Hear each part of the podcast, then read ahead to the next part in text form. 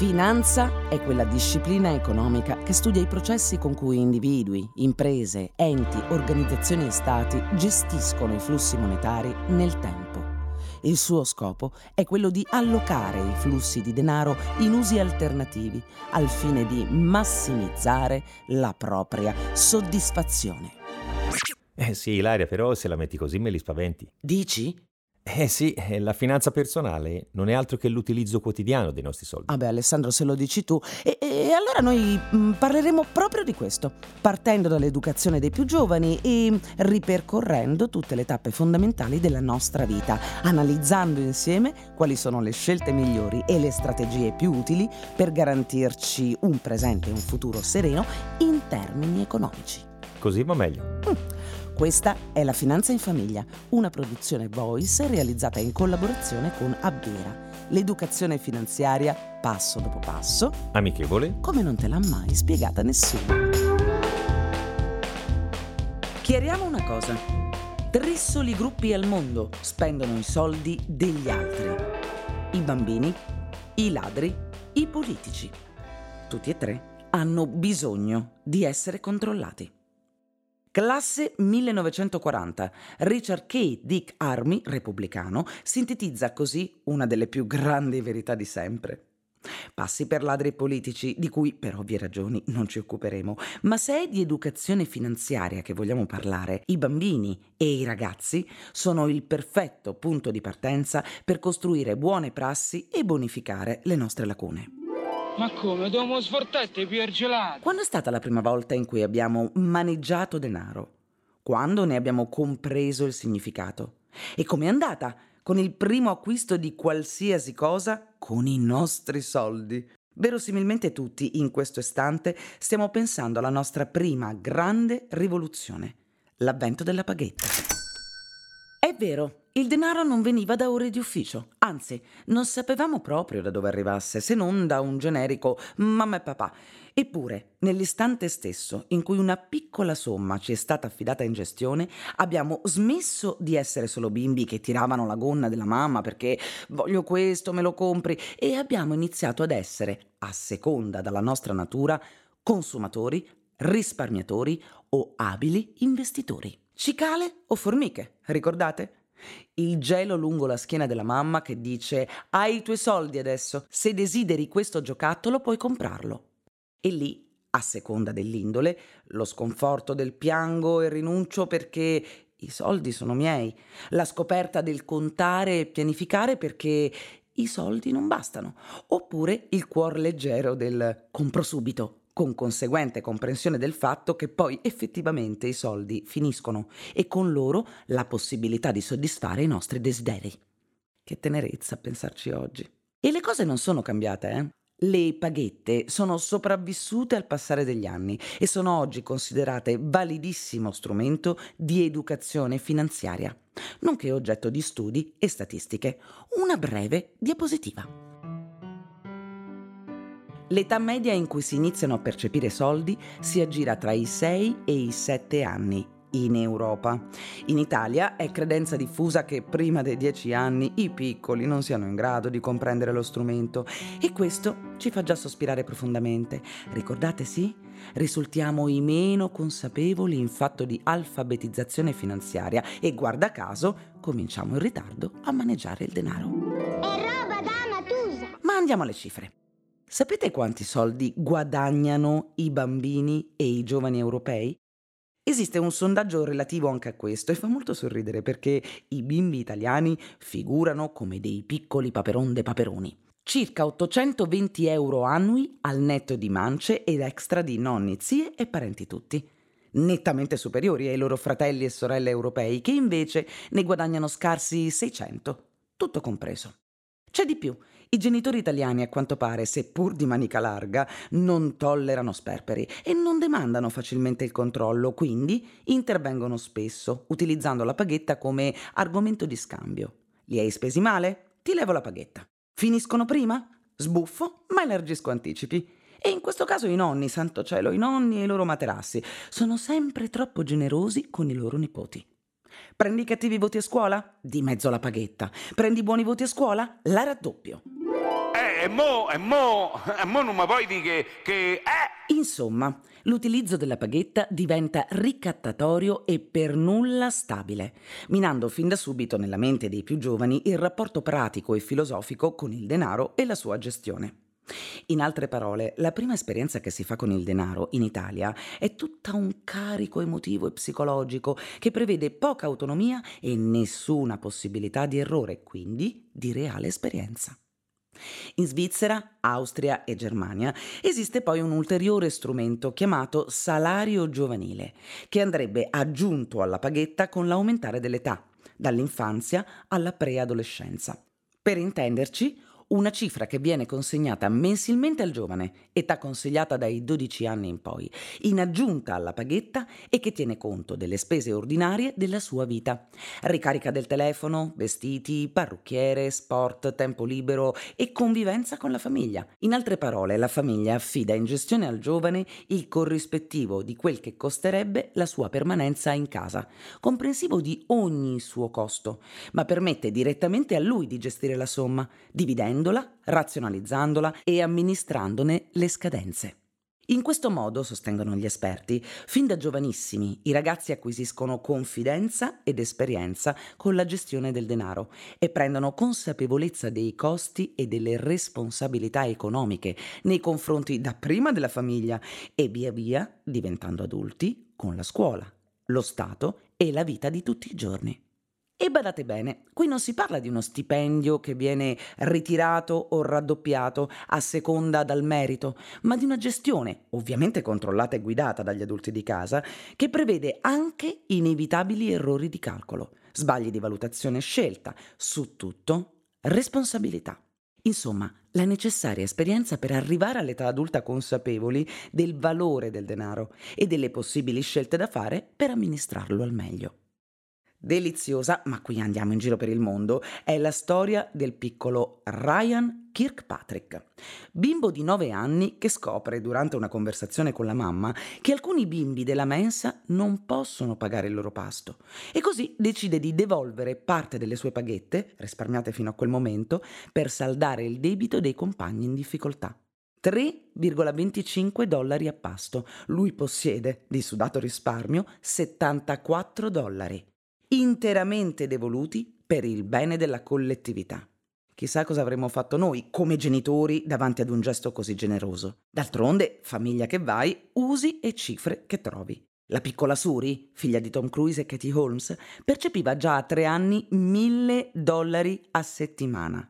La figlia di Madonna, già al suo settimo compleanno, poteva contare su una paghetta di 11.000 dollari settimanali, badate bene, solo per le sue esigenze. Dipende dal tenore economico della famiglia, certo, ma anche e soprattutto da quali nozioni si vogliono far apprendere ai giovani di casa. Ad esempio, per gli spagnoli e gli italiani la parola aurea dell'educazione finanziaria da passare ai giovani è risparmio. In buona parte del mondo la prima regola da far comprendere è la gestione del debito e da qui gli scenari che si sviluppano cambiano profondamente. Ed è buffo anche il come vengono affidati i soldi. Ad esempio, in Europa è ancora molto diffuso l'uso del contante. In Italia si aggira solo intorno al 16, la percentuale dei genitori che ritengono i figli in grado di essere titolari di una loro carta. Se pensate a quanto i genitori italiani amino avere sotto controllo le spese dei figli, stupisce un po' che non utilizzino lo strumento ideale per la tracciabilità, una carta, appunto. Quasi tutti comunque dichiarano di avere un conto a parte per i loro figli, di cui, ci mancherebbe, non cederebbero mai la cogestione. Durante la pandemia in Italia solo il 40% dei genitori ha ridotto la paghetta.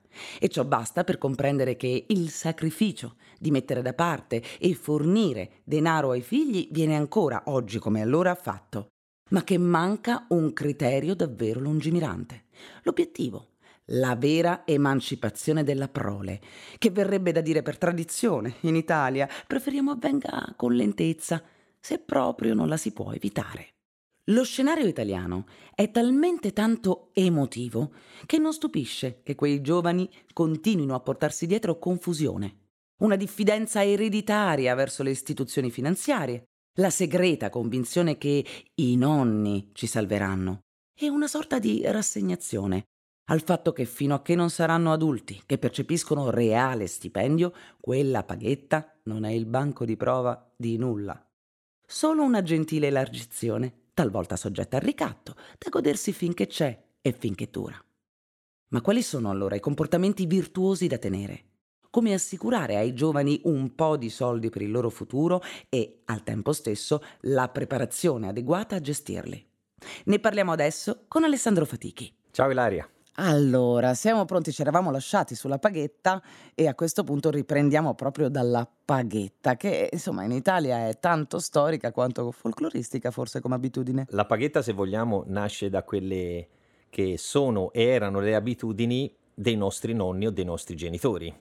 Accantona per il maggior bisogno, come ci siamo detti in altre circostanze, e quindi era un concetto che permetteva di ottenere risultati nel medio-lungo periodo e di accantonare per un bisogno, per una necessità e quant'altro. Questo negli ultimi 30-40 anni è stato un po' perso. Perché?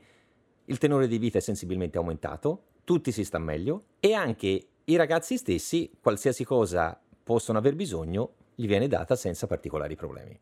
Però si presenta anche il problema di dire ma per il futuro come posso affrontarlo se non insegno qualcosa di particolarmente utile e che sia di programmazione per quanto riguarda un'esigenza che comunque oggi non posso valutare?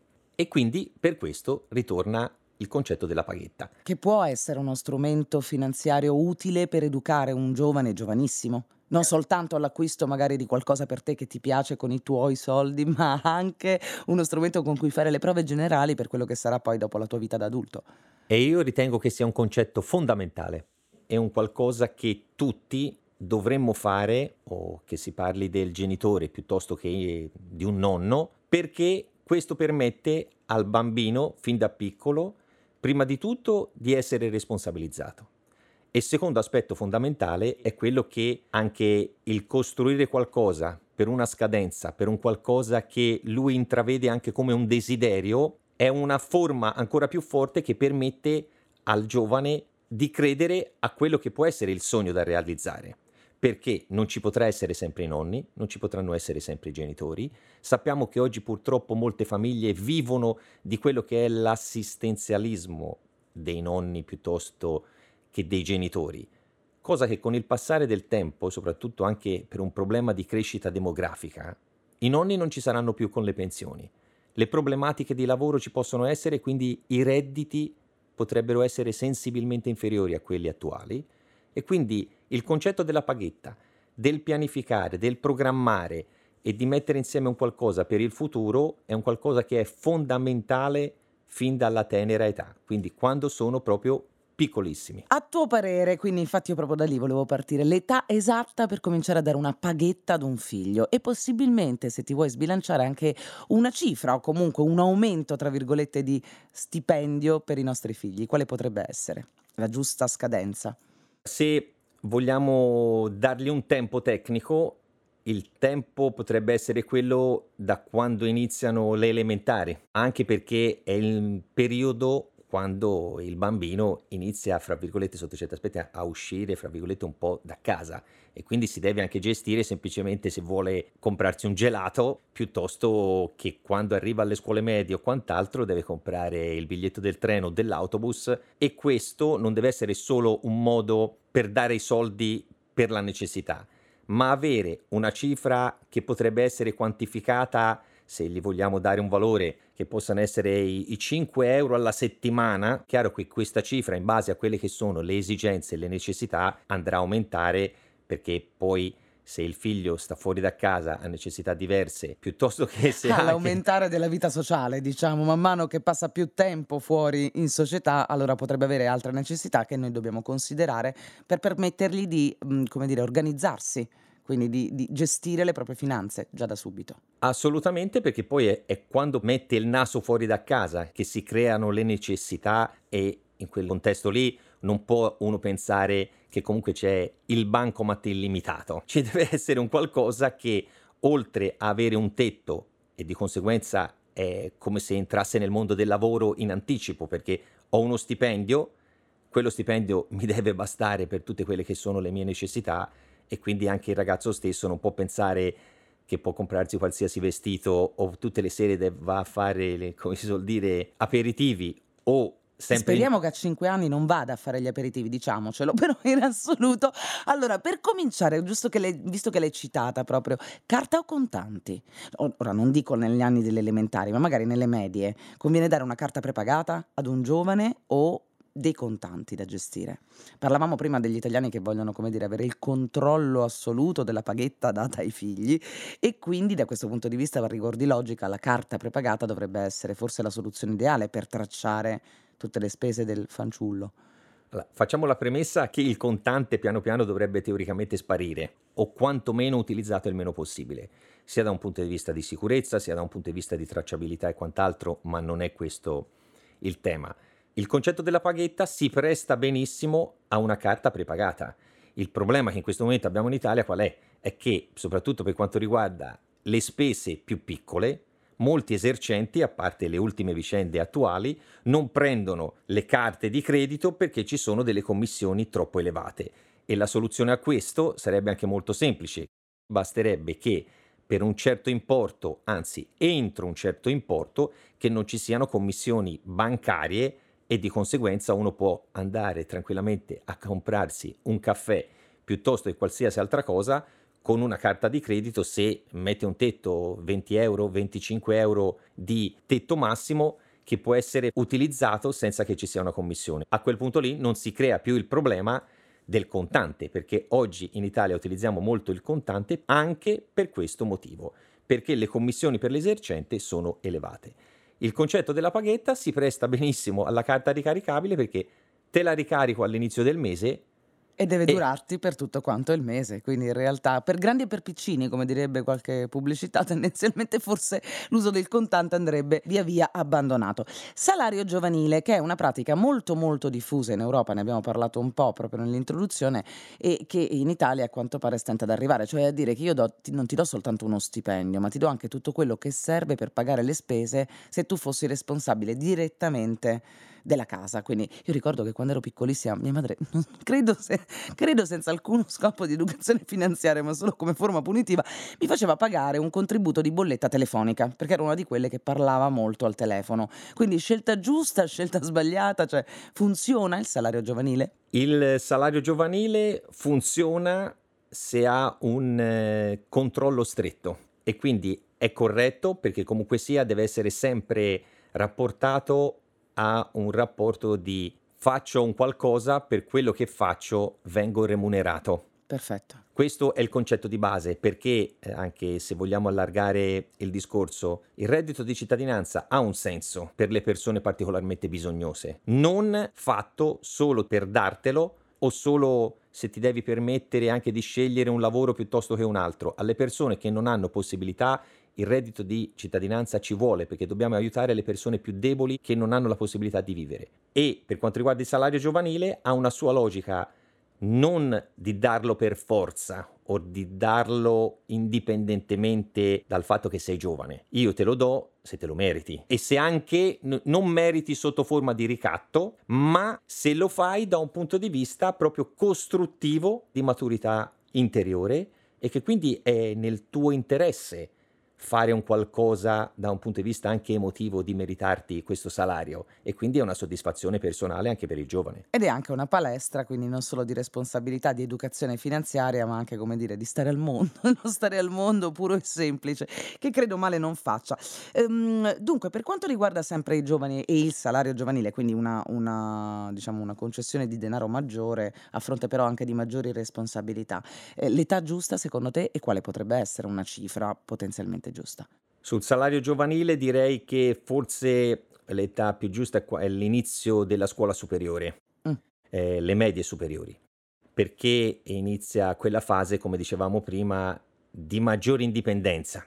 È ovvio che su quello che può essere la cifra, e oggi soprattutto in una fase come questa dove l'inflazione cresce in maniera incontrollabile e incontrollata, è ovvio che se uno pensa a 200-300 euro al mese, che può essere una cifra assolutamente corretta, ma oggi con 200-300 euro al mese, anche per un giovane, non è che poi alla fine ci si faccia così tante cose. Quindi siamo anche in una fase storica particolare dove poter stabilire quello che è un importo, dobbiamo quantomeno aspettare una fase dove questa inflazione si stabilizza perché i prezzi salgono in maniera incredibile e quindi per qualsiasi cosa che noi dobbiamo acquistare abbiamo la necessità sempre di più denaro. Però 200-300 euro al mese ritengo che come base di partenza potrebbe essere una base corretta appunto da aumentare in base alle necessità del momento e ripeto è un momento decisamente particolare questo. Allora, sfrutto la competenza, ma in realtà cerco di, di chiederti una nota che poi di fatto è un po' più di colore, cioè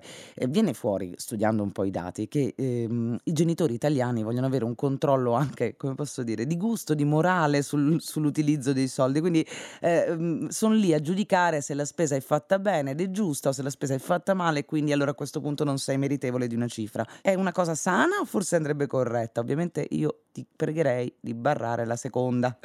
cioè, l'idea è la gestione italiana da questo punto di vista, anche noi italiani come genitori, come adulti, nel cedere del denaro. Dobbiamo imparare anche a demandare le responsabilità davvero, quindi permettere ai giovani di, di, di spendere nel bene e nel male di sbagliare anche economicamente. Senza alcun dubbio, perché poi sbagliando si impara, che è un dato oggettivo, e vale sempre questo ragionamento, ma perché noi genitori piuttosto che i nonni siamo ancora ancorati a concetti di vita che non rappresentano più la realtà e che i giovani hanno la mente giusta per poter verificare questo. Poi il troppo assistenzialismo che stiamo dando ai giovani è troppo e dobbiamo renderli più indipendenti, meno, fra virgolette, mammoni e lasciarli anche più liberi senza aver paura eh, dei loro sbagli o di quello che fanno nella loro vita e anche e soprattutto sotto l'aspetto del denaro. Quindi dobbiamo supervisionare come concetto,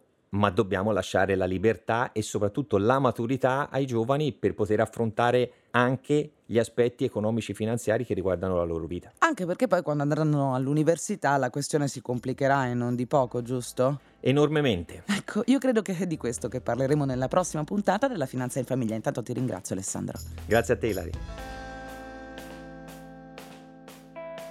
Avete ascoltato La Finanza in Famiglia, una produzione voice realizzata in collaborazione con Avvera. Voci Ilaria Cappelluti e Alessandro Fatichi. Testi Ilaria Cappelluti. Sound design Lorenzo Danesin.